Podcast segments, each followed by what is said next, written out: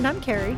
And this is Warhammer 40k Book Club, where we read from a crack. This is episode number 78, and our book is The Triumph of St. Katherine by Danie Ware, which tells the story of the sisters entrusted with transporting the historic Here. St. Katherine. There's the oops. Can't Oh, the- out the okay, camera. you guys- the better picture. The better We'll talk about that in a second. we posted several questions on our website, wh40kbookclub.com, and we encourage participation in our conversations via YouTube, site, or Encrypted Vox channel. Spoiler warning if you haven't yet read the book, go to the site, check out the questions before listening to this, as we'll be discussing this from start to finish in great detail. Not that there's really any spoilers in this. Um, but before we dive in, I will say that um, this is not only gorgeous, this limited edition. I know Carrie's not as big into it because she's not into skulls like I am. Um, I love the cover of the limited edition. The artwork, though, on the inside of this book is the best. oh my god! Like every now and then, Black Library just knocks it out of the park with artwork, and look at that. It's, know. It's absolutely. I'm telling you, I really wish I'd gotten the hardback instead. but I didn't know it was going to look like that. And i just i like the whole yeah anyways in, in terms of a uh something that looks like a prayer book uh, a limited edition pretty nice gets top marks on that one um now let's dive in shall we um did you like the book No. I am. f- Mm, I'm really torn on it. I have decided that, and we're going to discuss this a little bit more here in a bit, but if she would have just told Katherine's story, I think I would have really liked it. I actually really liked Katherine's story. Did not like the sisters who were guarding Katherine, and I did not necessarily care for their commentary on the stories, because we'll talk about that in a second. Anyways, what part stood out to you? Really, only one part stood out to me. Oh, uh oh. And uh, let me get the make sure I get this quote right. And it was not dealing with the story or with them telling the story. I believe one of them was doing a dramatic pause. Oh, it was before like Sylvana was like she's supposed to ask a question. It says outside a sergeant bellowed for quiet. From somewhere a raucous voice told him what he could do with his quiet. That made me laugh, and that is only thing that stood out in this book because I did not like the stories about Katherine. I did not care about Katherine really. I did not care about these sisters, and I think what this all boils boils down to is that I don't think I really care about the Sisters of Battle that much. I, you know, God, I'm I'm I'm having a crisis of faith with that exact thing right now, because conceptually I love them, and the part that stood out to me, and it's kind of a shame because it peaks a little early. This is like in the first ten pages.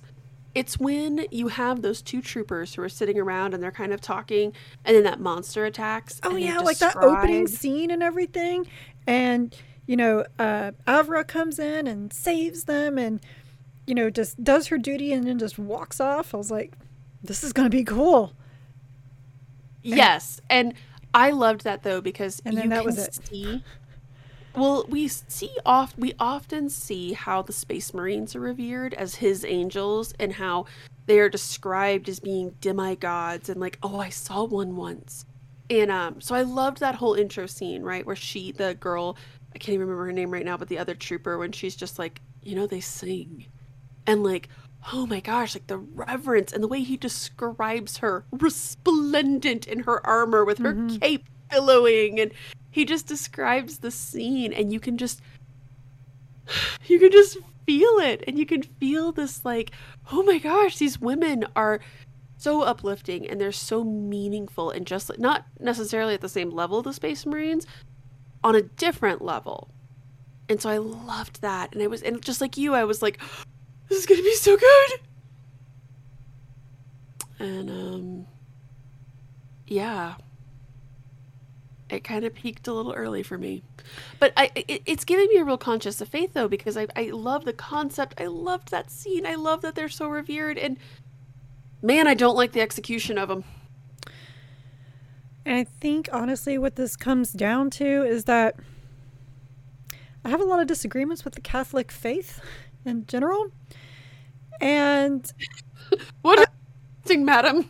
And um so yeah, it was from the Huron Blackheart book when he was talking about, you know, the angels Encarmine and how you know with all their rituals and everything is one thing he couldn't take with the word bearers because by the time they got done with their rituals and their blessings and whatever he's like you know we've already done half the killing that's how i feel about these people and that's how i feel about a lot of catholic like the die-hard catholics in general there's so many rituals there's so many you know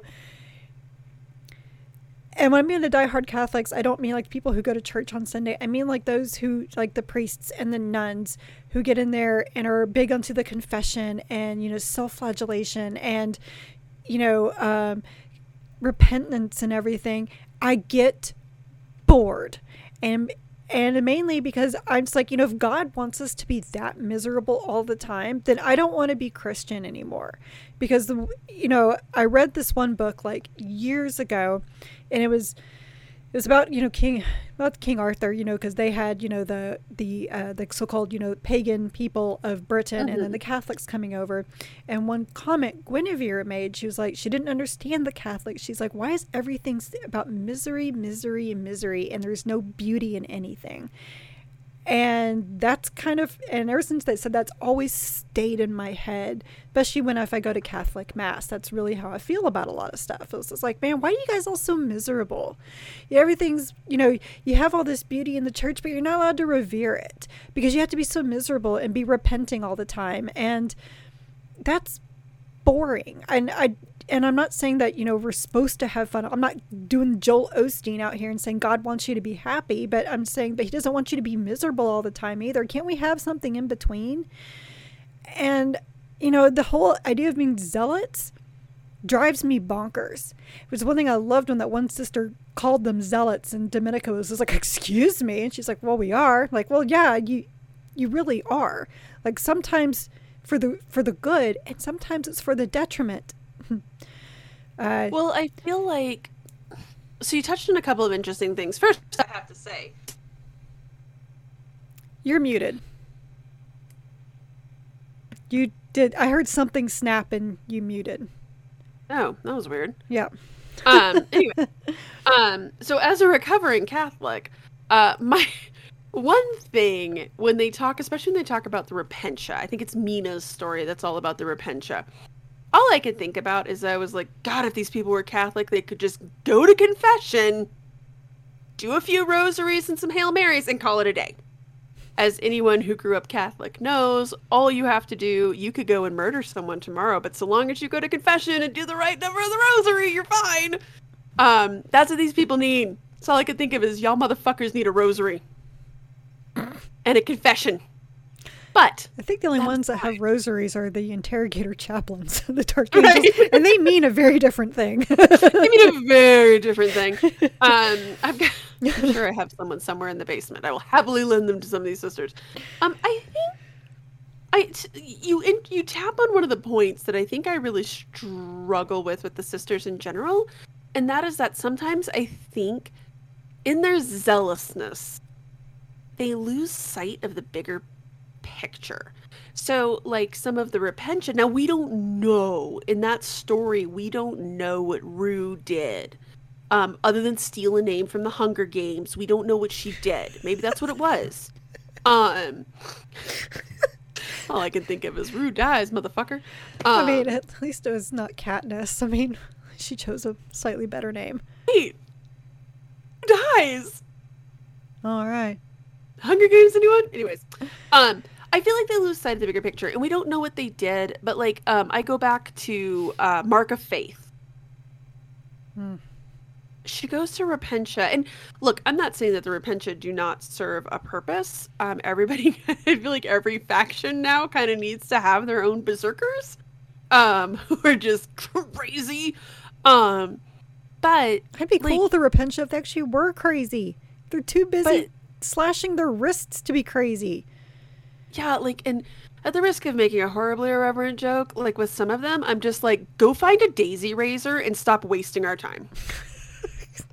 shave your head, get some eyeliner, get a daisy razor, and stop wasting our times. Like I feel like they they get so, and this is. This is that core principle that you already talked about is they are essentially nuns with guns, right?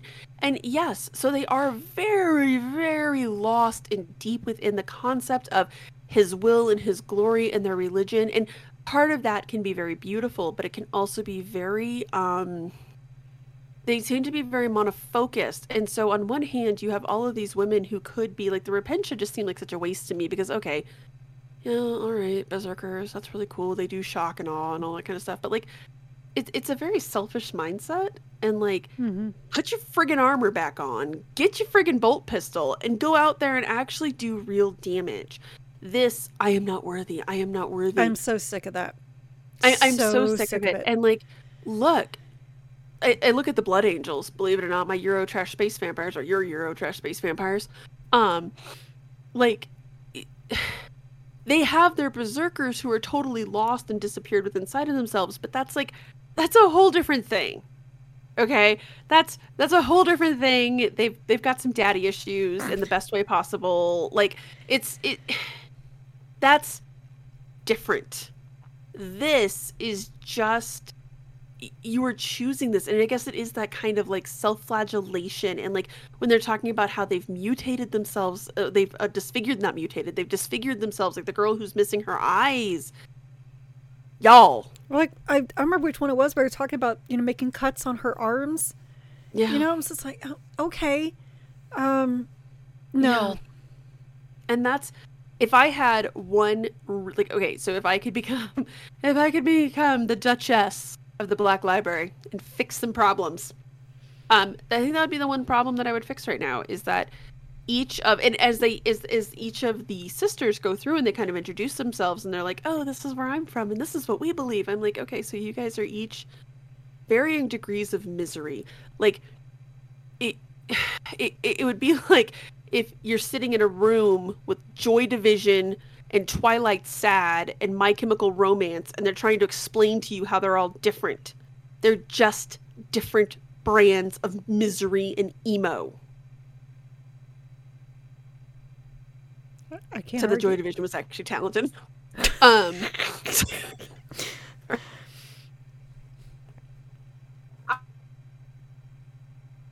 night um i am that's the thing that needs to get fixed there needs to be more variation i cannot believe that there's not a single group of adeptus sororitas who aren't as you said maybe more um like okay these girls are all catholic and stuff and i get that because that's kind of the brand that the ecclesiarchy teaches Mhm. but one thing that we have seen is that almost every planet, especially as you start to get outside of like the major populated areas, have different versions of the emperor. We have seen agricultural worlds that have like the emperor as the holding a great uh, scythe because he's the reaper and he's or he's a farmer, right? He's Mhm. there to help you with your harvest. Like we have these different kind of flavors of religion. You would think that we had different flavors of sisters. Like you would think that somewhere, somewhere out there, there would be like the. Uh, I guess what I'm saying is we need like the sister act six sisters.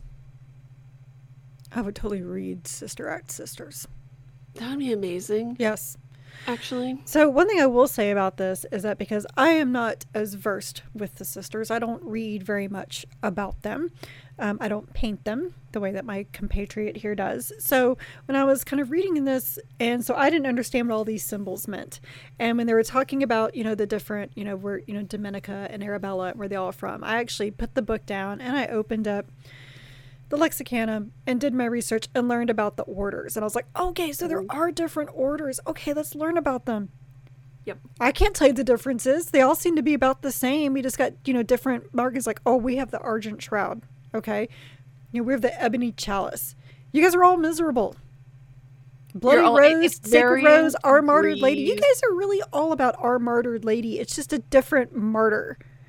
Or They're maybe you're all all- martyrs. I, I don't Right. know. Y'all, I don't even know. Um, yes, they're all just varying degrees. The Ebon Chalice. So all of the girls that I paint are actually Ebon Chalice because Ebon Chalice, um, I feel like are the most reasonable of the group. And keep in mind there is an asterisk next to that because it depends on your definition of reasonable. Um, it just feels like varying degrees of misery. And I I don't know. I also dislike um that moment when you have a sneeze and it won't come. Hmm. Um I dislike their how overly emotional they are. Hold please. Um I just like how overly emotional some of them are too. Like I mean, look, I get it. Like some of the stories were very moving with Katherine and I was like, "Oh, that's a great story." And like And some of them- because we're modern audiences and, we and don't some of them remind me of the people that are just like in church when there's a certain song and they're just holding up their hands and swaying and crying and i'm like who, who are you doing this show for maybe because I joke a lot that I oh, I had a religious experience. Um uh like, you know, when we went to an Ethiopian restaurant and I had a total religious experience over their food. Um but really maybe it's because I haven't actually had a religious experience like that that I don't understand having like that that passion and that zeal and I like I've been happy enough that I have cried multiple times. Um I have felt like those types of emotions I don't understand. Like there were sometimes like that's hence my variable line down there. Like there were so many stories I was like, but did she die? Like, and we're let this is a good segue over into this. The overall narrative structure for me was two things really bothered me about it. One was that, and I, I think we all have friends like this where like they come to you and they're just like, oh my god, the worst thing happened today, and they get to the end of the story and you're like, is is that it? Like, you know what I mean? Like, we all have those overly dramatic, and some of these stories, like, they get to the end and everyone's crying. And I'm like, think I missed something. But then there was also, anyways, I think overall, I would have loved the story just been Katherine. I did not like the interruptions. I found the interruptions to be very irritating because I'd be getting into Katherine's story and I'm like, okay, okay, interesting. Oh, okay, there we go. Somebody's interrupting to call something heresy because she's trying to sneak into the orc camp. How dare she? Clasp the pearls. There was way too many clasping of pearls moments. Whether it was her being offended that she was sneaking or that they added some color or you know don't bring in your point of view on this. Well i'm sorry. I thought the whole point of this was that they were telling these tales so that you could get to know them better. But Well, because what I again- actually wanted, I didn't want stories about Katherine. I wanted stories about them. Like, not, you know, who they were before they became Lucy and Arabella, but I wanted stories about them. Like, tell me stories about what you guys brought to Katherine's table. right. Why are you. You're saying she's going to become Katherine? Let me tell you a story about yourself. N- no, I want. like, I, I didn't get it. And I got through uh, two stories Mhm. and I was already like, I gotta speed through this book because I didn't really want to read Canterbury Tales of the 40K. Now, if, if there was a Miller's Tale in there, kind of breaking things up, maybe, but please, not with the sisters. There's It- never going to be a Miller's Tale. Honestly, I kind of was with you on that. Like, I kind of was expecting one because a couple of the characters were really much they Chaucer were jokes. established. right. Um, I kind of expected there to be something like that. Maybe not quite so. Um, maybe quite not quite so vulgar, but I expected to have something maybe a little cheeky in there because Yeah, a like couple of the characters Arabella, you've let me- being Like, Arabella, you let me down. like she establishes herself as kind of a firebrand. Yeah. Right? Like she's young and she's spunky and she kind of is like with everybody else's story, she's like, You're just so serious. And then her story's like kind of equally serious. Like there was no moments really of levity. The moments of levity came from outside. Like when you talked about how like they can hear the soldiers having a good time. Meanwhile, they're sitting in this chapel telling stories all night. And oh okay like you can tell a lot about someone based on what story they personally like right um okay that's that's fair but again to quote stephen king's wife do you have to bore the hell out of me with it like their stuff I just didn't like. And it was so much of Avra like, oh, I'm not sure if these people like me. I'm not sure. What am I supposed to do? What am I supposed to do? Uh, like Avra's self doubt. I get it. Like on one hand, I kind of get it because okay, you've just you're basically a new-ish sister, and you've just been elevated to the point of being Katherine. Okay, that's that's a big deal. I get it. This is a very big mm-hmm. honor for you, and okay, but like, please, please, wonder if you're worthy of this one more time. Please do. Please, it's very interesting to me personally. You know, it's a weird way. Like that didn't bother me as much because, like, you know, she was brand new. But it was when she told her story about herself, and it was like how she. I kind of fell asleep halfway, you know.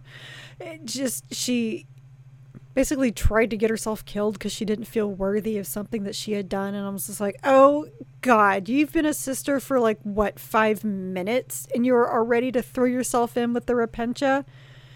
Mm. Okay. Okay. Like, sure. Oh, because my brother didn't mindset. really die a heroic death. He died in a tank that exploded. I'm sorry he didn't have sword in hand running towards the enemy. Like, how shameful of you for thinking that's shameful. Um, I don't know. Well, like when they talked about like that first can't touch anything. Um, that first story when they talked about her running, right, so that she could find a better, a more advantageous place to fight. And they, oh, that's heresy to suggest that she would run. Are, are, are you guys just like suicide troopers? Are you, are you Like, not even, not even the Ultramarines follow the Codex.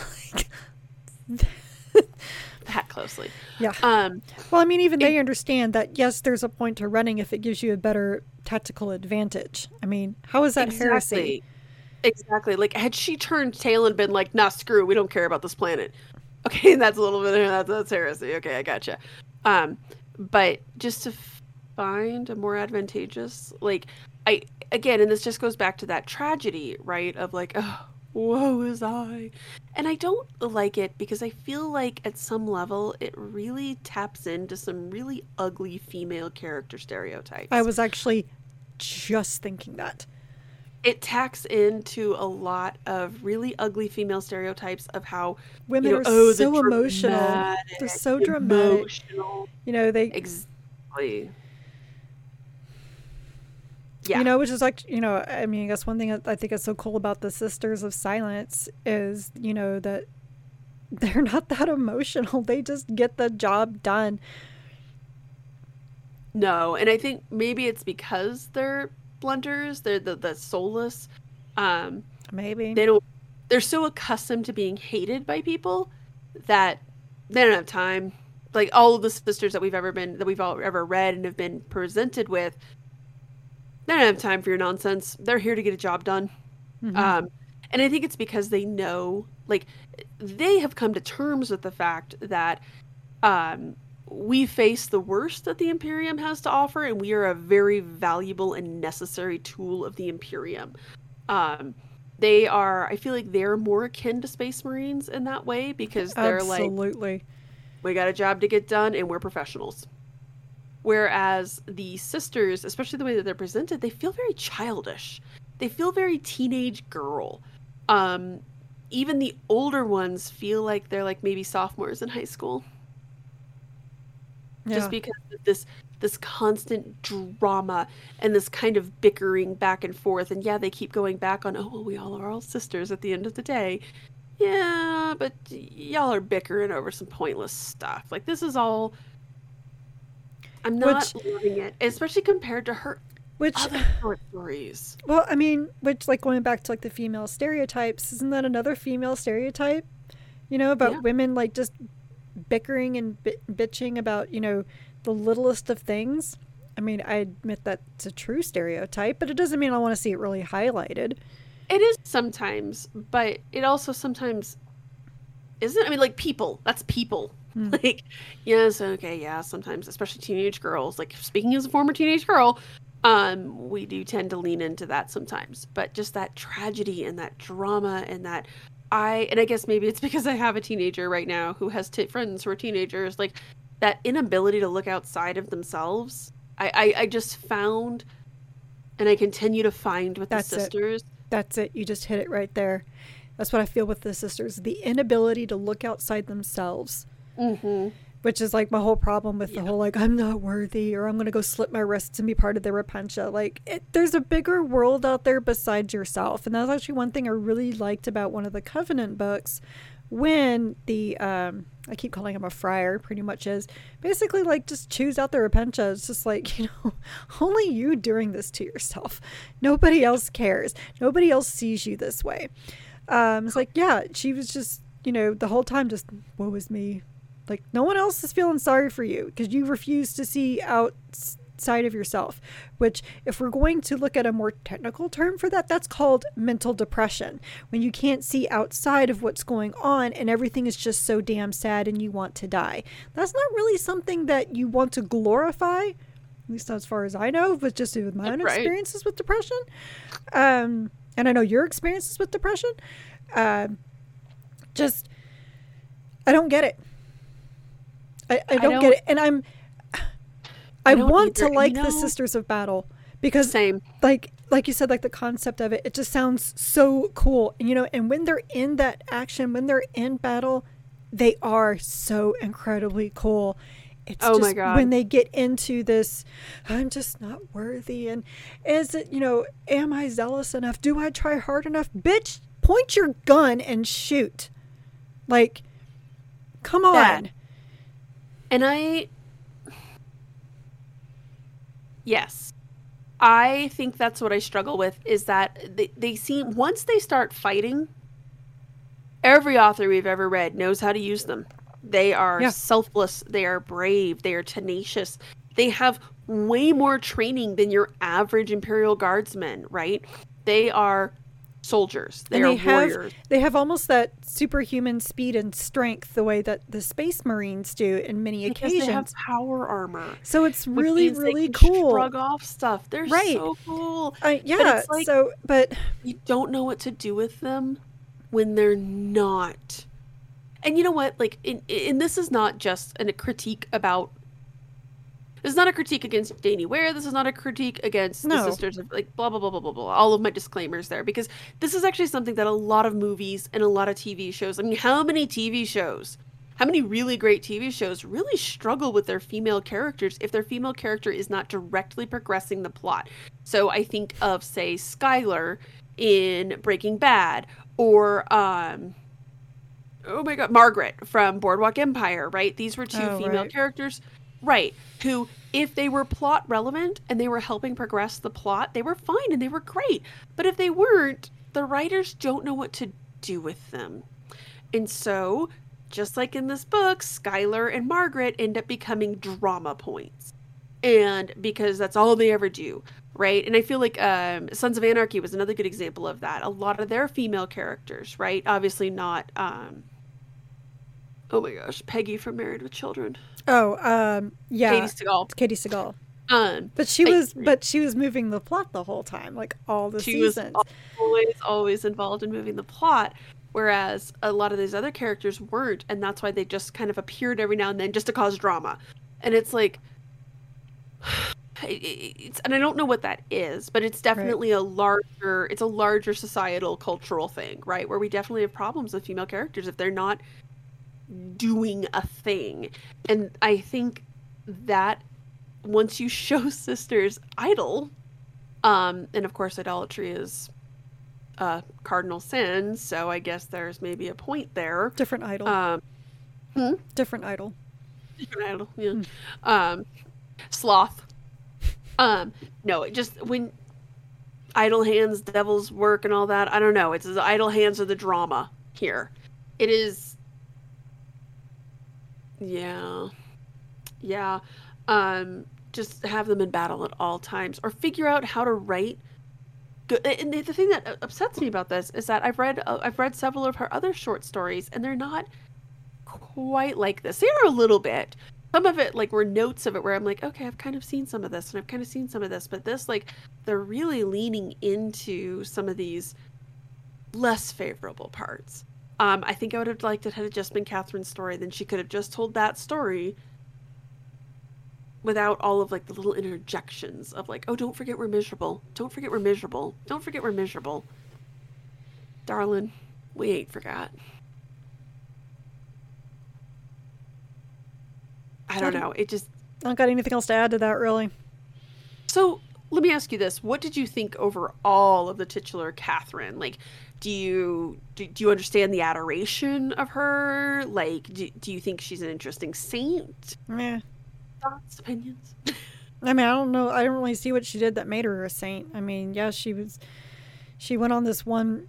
I mean, she- Triumph. well, okay, yes, she did do that, but then she went on this one like. I don't know, finding herself journey. Where I was like, okay, whatever. Um, you know, I. I.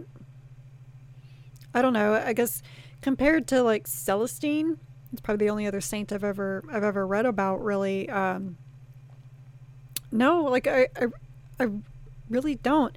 You know, Cel- Celest, I'm about to say Celestine is one of those, and you know, in Celestine, you know, whenever she does appear, and she's not, she doesn't always move the plot forward, and I feel like she is one that can, that they do know what to do with.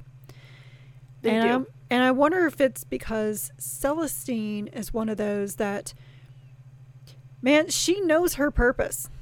She Yes. knows her purpose and she knows her duty. And I think, you know, and I know I can't expect every single one of these women to totally know their purpose and know their duty, but at the same time, yes, I can.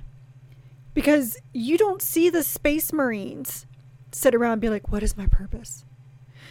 The ones that do end up, they're renegades and they're traitors. And then they're miserable because they've lost their purpose and they've lost their duty.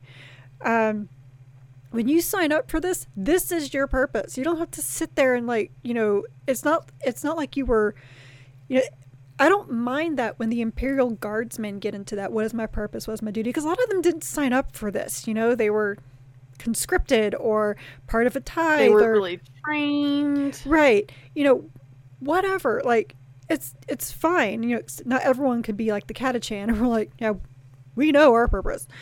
Um it doesn't bother me as much with guardsmen men or women because i understand that they're just human but you're a sis- sister of battle. You are no longer just human. Right. You have you are something you else. you you you chose this. Yes you were selected for a schola but you still chose this. You didn't become a hospitaler you chose the sister of battles so you set your purpose so stop with the whining like i can't deal with the whining the guardsmen whine less than they do and they have a 10 times harder life and I'm saying guardsmen. I'm encompassing everybody, okay? Like, I'm, I'm encompassing men and women. Don't at me on Guardsman's gender neutral. Yeah. Huh. Is it now? I Um, Yeah. but guard, I but would it, it drives me crazy. It drives me crazy. I have to interject about the Celestine thing. So I, I gave some thought to that. Okay, Celestine's different. Celestine's different. Okay, yeah, that's true. But um Saint Sabbat would like a word. I don't know anything about Saint Sabbat, so I can't comment. That's fine, but I I do, and I've read the books. And Saint Sabbat is very much like that, right? She comes back and she immediately is like, "All right, what do we got to get done?" But This I is think the that's the woman- difference between the saints, though, and these sisters. Very much so. But even Katherine, like we we get to see her ascend to sainthood, like basically in the first like chapter, right when she- she saw him. Um, but I didn't get that impression that Saint Katherine was like, you know, who, do you know who did this story better? And I feel so awful saying this. Did you watch that Hammer and Bolter with the sisters? It's excellent. It's been so long since I've watched a Hammer and Bolter. And it did this very it, it did it a lot better. Two sisters are charged with guarding this temple of a saint. Yes, And, I um, did see that one. Yes. Yes. Which That I was excellent. That. That was excellent, especially because I was telling I was telling my husband as we were reading this, I was like, you know, there's that scene at the end where the girl's like she's holding the sword and she's like, "Come on, come on, come on," and then all of a sudden she's like, "Oh, I understand. And she gives the sword to the girl who's already been killed, right? And that girl ascends to sainthood. Like the concept of just like I prefer the sisters when they kind of understand their place, they kind of understand their role. I guess role is a better word. They understand their role in the world, as do some of the saints. Right? As you said with Celestine, like Celestine doesn't sit there and, oh, woe is I. Woe is I. And a story from uh, going back to one of your points about Space Marines. There's a story from the the uh, Brothers of the Snake by Dan Abnett, the Iron Snakes book, that has always lodged in my brain. They the the Iron uh, the Iron Snakes are sent out to this coronation of a new king, uh, planetary governor, and um, they're the one this one he's a younger brother, right? He's just like, this is bullshit. This is beneath us and this apothecary comes over and is like, "No, it is not.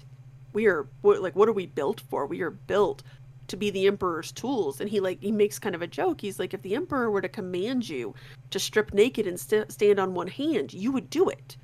And of course, the guy's like, "Oh, like you know, I'm, I'm I've been chastised," and he goes, "No, you just stand. That is what the emperor asks of you." Mm-hmm. Right? Like you are a tool of the emperor. And which I guess does kind of maybe open up a whole other philosophical bag of can of worms, bag of worms. Um, that are they tools of the emperor or are they tools of the ecclesiarchy? And the ecclesiarchy sure as hell seems to like people to be miserable. So maybe that's a deeper conversation that they're well, trying to get at. I would think that they are tools of that they are tools of the emperor, but at the same time the ecclesiarchy takes advantage of that. Yeah, I would say that's probably a fair assessment of it. I just I feel like maybe just, they just because I just because well too many of them become saints, right? Because of their vision of the emperor, the emperor works through them. Too many of that happens to too many of them and not really the ecclesiarchy, right? Which says like a lot to me. So so I really think that they are tools of the emperor. Just sometimes the ecclesiarchy likes to come in and be like, oh, but but we're instruments of the emperor too, so therefore, yeah. Well, I think the difference being that the ecclesiarchy speaks for the emperor, the sisters act for the emperor. The ecclesiarchy that might thinks be... they speak for the emperor. Well, yeah, obviously.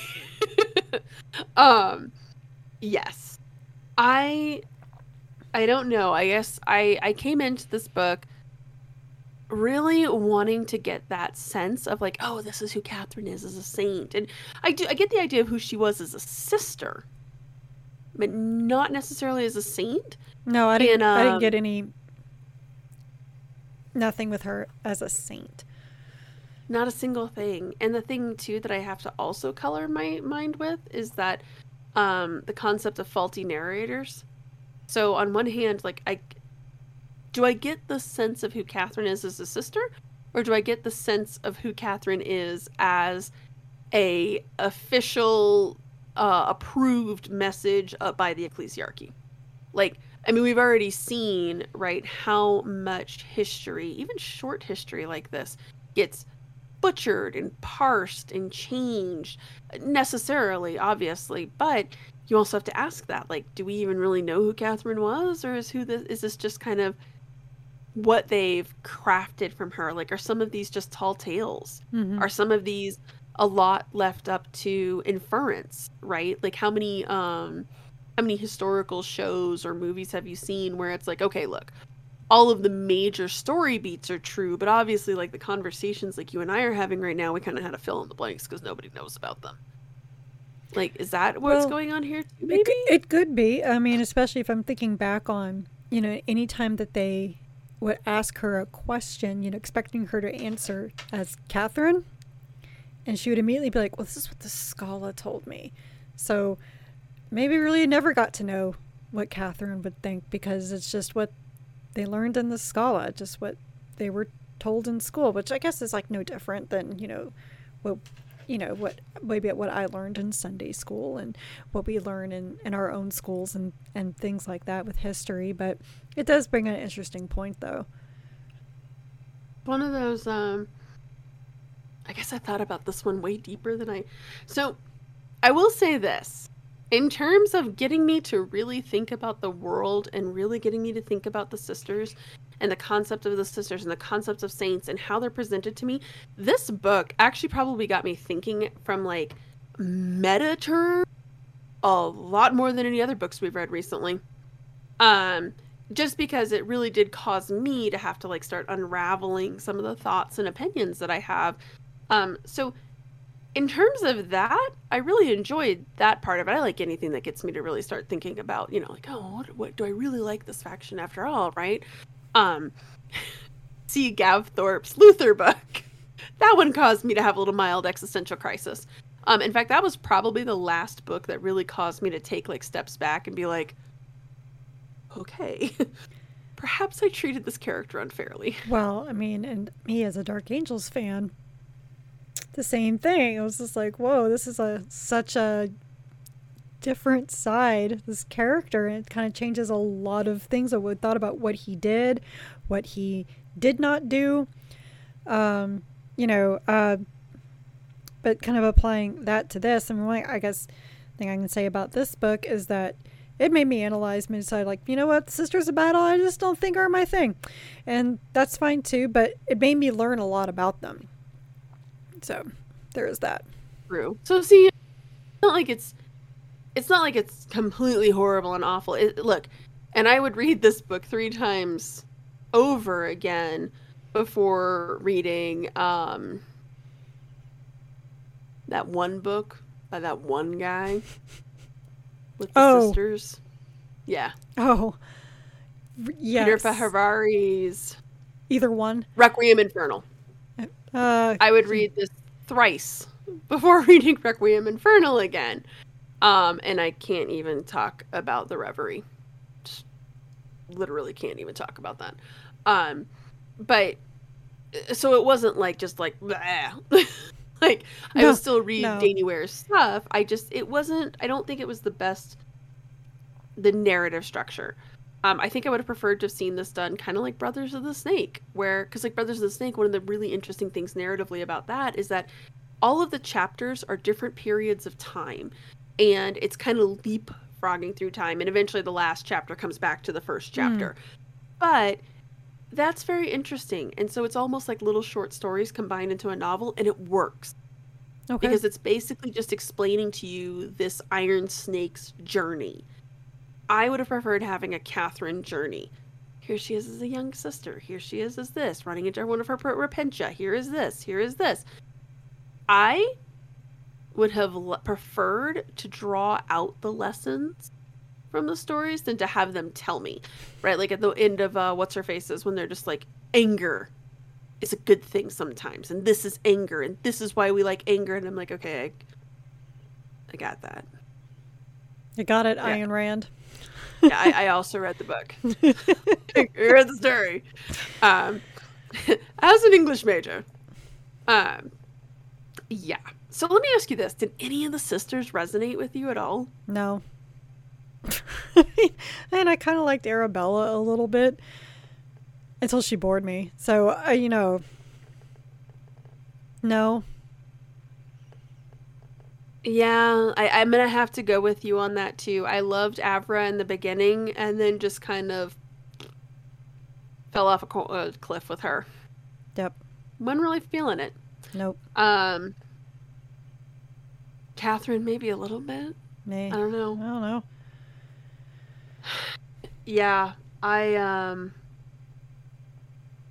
I guess maybe I just like them from a distance. I just like them as tools, as where we get to see them fighting and just giving themselves over and doing what they're supposed to do. Um, I don't remember what book we just read recently that had the sisters in it, where they're they're dying and just trying to support, and it's it's great and it's inspiring and it's awesome. I guess they're the type of people you have to get to know to dislike. You know, it kind of reminds me of the Mephiston trilogy. Like, again, I never finished it, but the second the second book um, there is a uh, cathedral where there's a can there's a canoness there who's a complete badass and is basically holding off this entire Zinchi army, you know, with literal cannons. And you know, Mephiston shows up and he's just like, "Dang, good job, ladies. And they're like, tell me something I don't know. Are you going to help us? Or are you going to get in our way? You know, and it was like, it was another example of, you know, these, for the sisters where they're not moving along the story, but they are able to kind of hold their own. But again, they're in the middle of battle. They're not talking about their feelings. And I admit that when Mephiston gets all mopey in his sarcophagus talking about his feelings, I don't like that either because nobody cares about your feelings. You guys are made like these demigod like creatures. Don't need to hear about how much your life sucks. and you know what? Everybody's life back. sucks. It's the 40K. Yeah. that's, that's and Warhammer real. 40K, to borrow one of my favorite phrases from one of my favorite political commentators recently, um, your pain is ordinary. In the yeah. 40k universe, your pain is ordinary. Um, I, I think, like, nobody in the 40k universe is having a good time. So, like, and I, you know what, this this goes back to no, a complaint. And I no, no, complaint. that's not true. The orcs are living their best lives. Oh, the orcs are living their best lives. You were hundred percent correct there. Um, but outside from sentient fungus, which should tell you something, uh, mushrooms are having a great time. Um, this is one of the core complaints I have with a lot of monster movies and or um, horror movies. So I never actually got into the Walking Dead comic series for this exact same reason: is that you have zombies. Zombies are in and of themselves a struggle. They are a point of drama. They are like that right there is all the antagonist you need.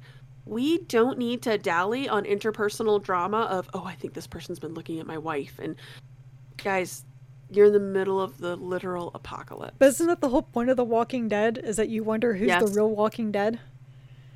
Yes, yes, yes. And I ain't got time for that.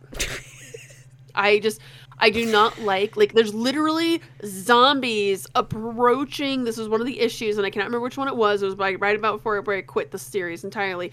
Like there's literally zombies encroaching upon their place, and they're literally having a conversation about their feelings, and they just feel like they don't communicate well anymore. Well, that's one thing that the video game did better. like what? It's so bad. Like, and can I we talk about this like when we get past the horde? That's just coming?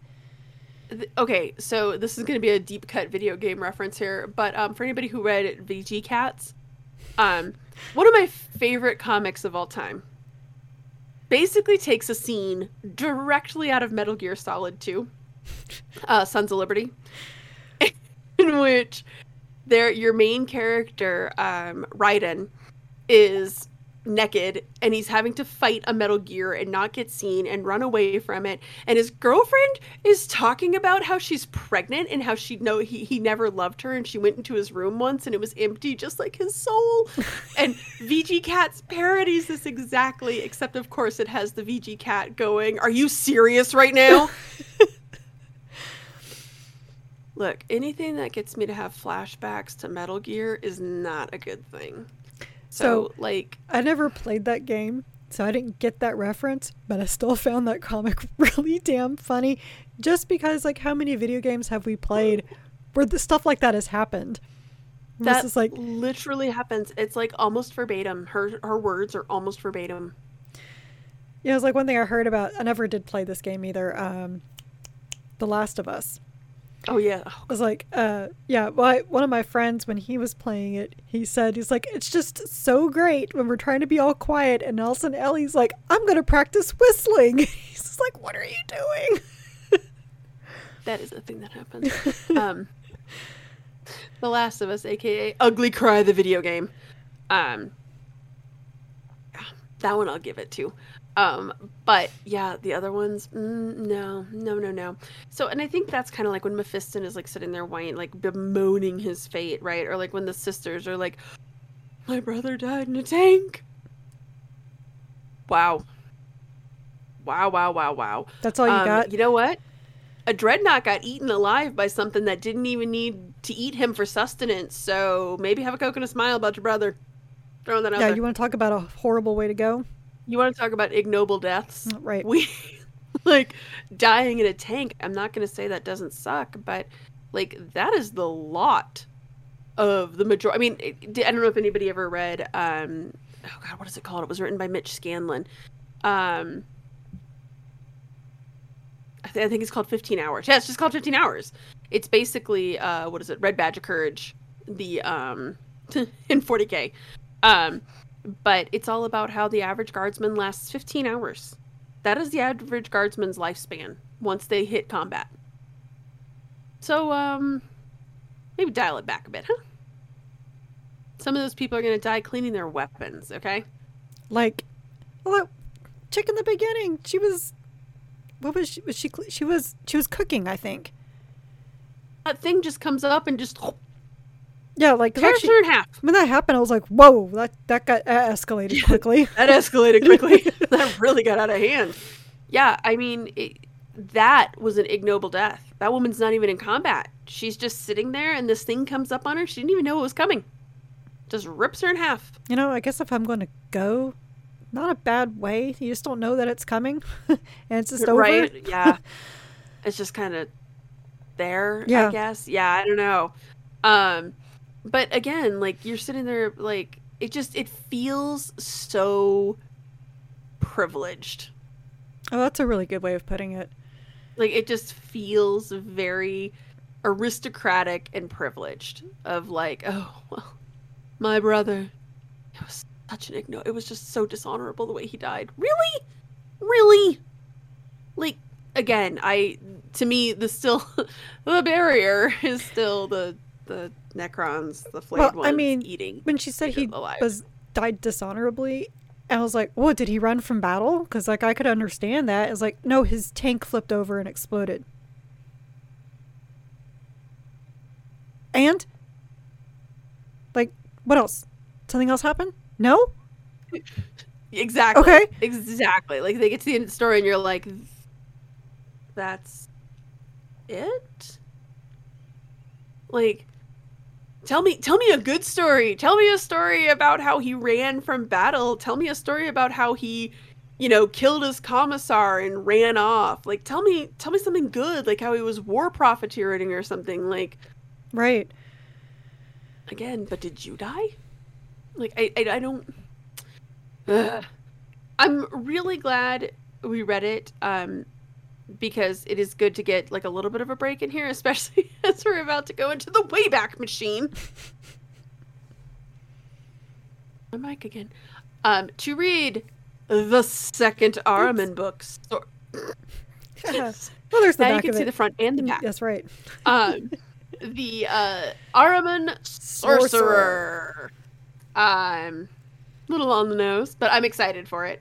Uh, I know we we've made a lot of talk about how we did not want to OD on this after after the you know mistakes were made with Fabulous Bill.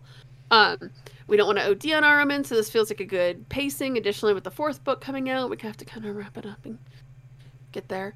Um, yeah, but it seems like a good summer read. I mean, everybody wants to read about sorcery and tzeentch and you know stuff and things in summer. I mean, it's better than. This Honest- is not summer reading.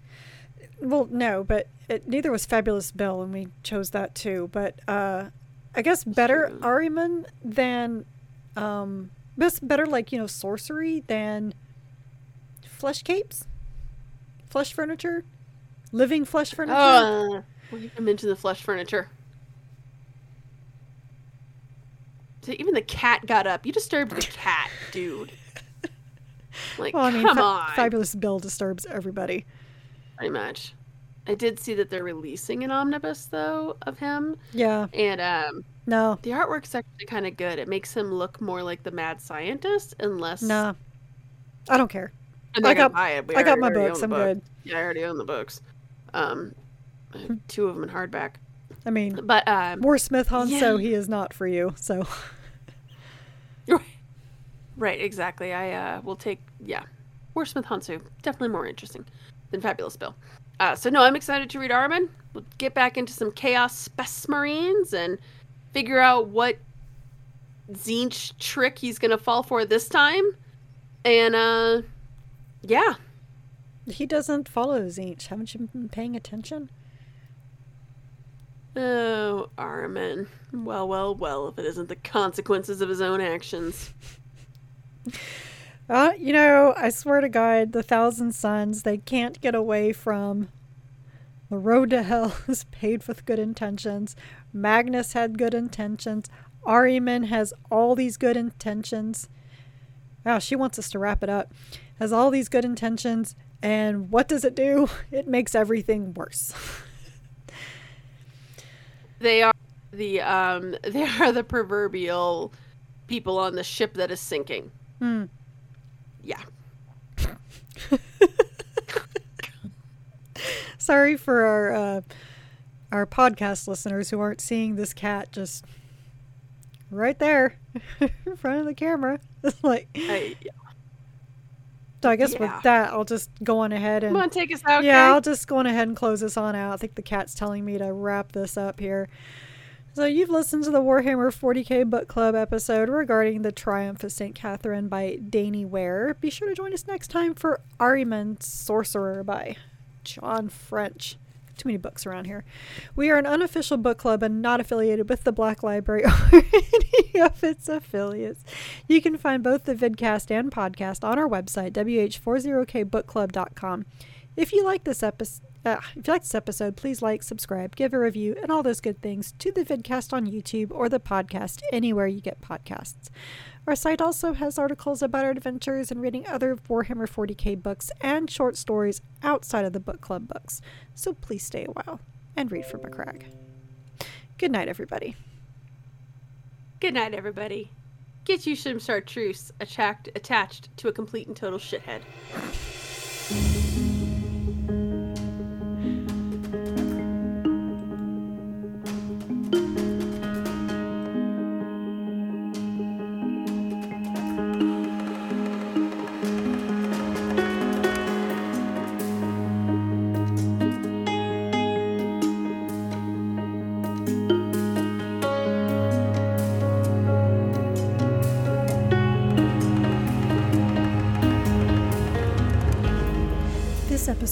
Warhammer 40k Book Club is hosted by Jen Bozier and me.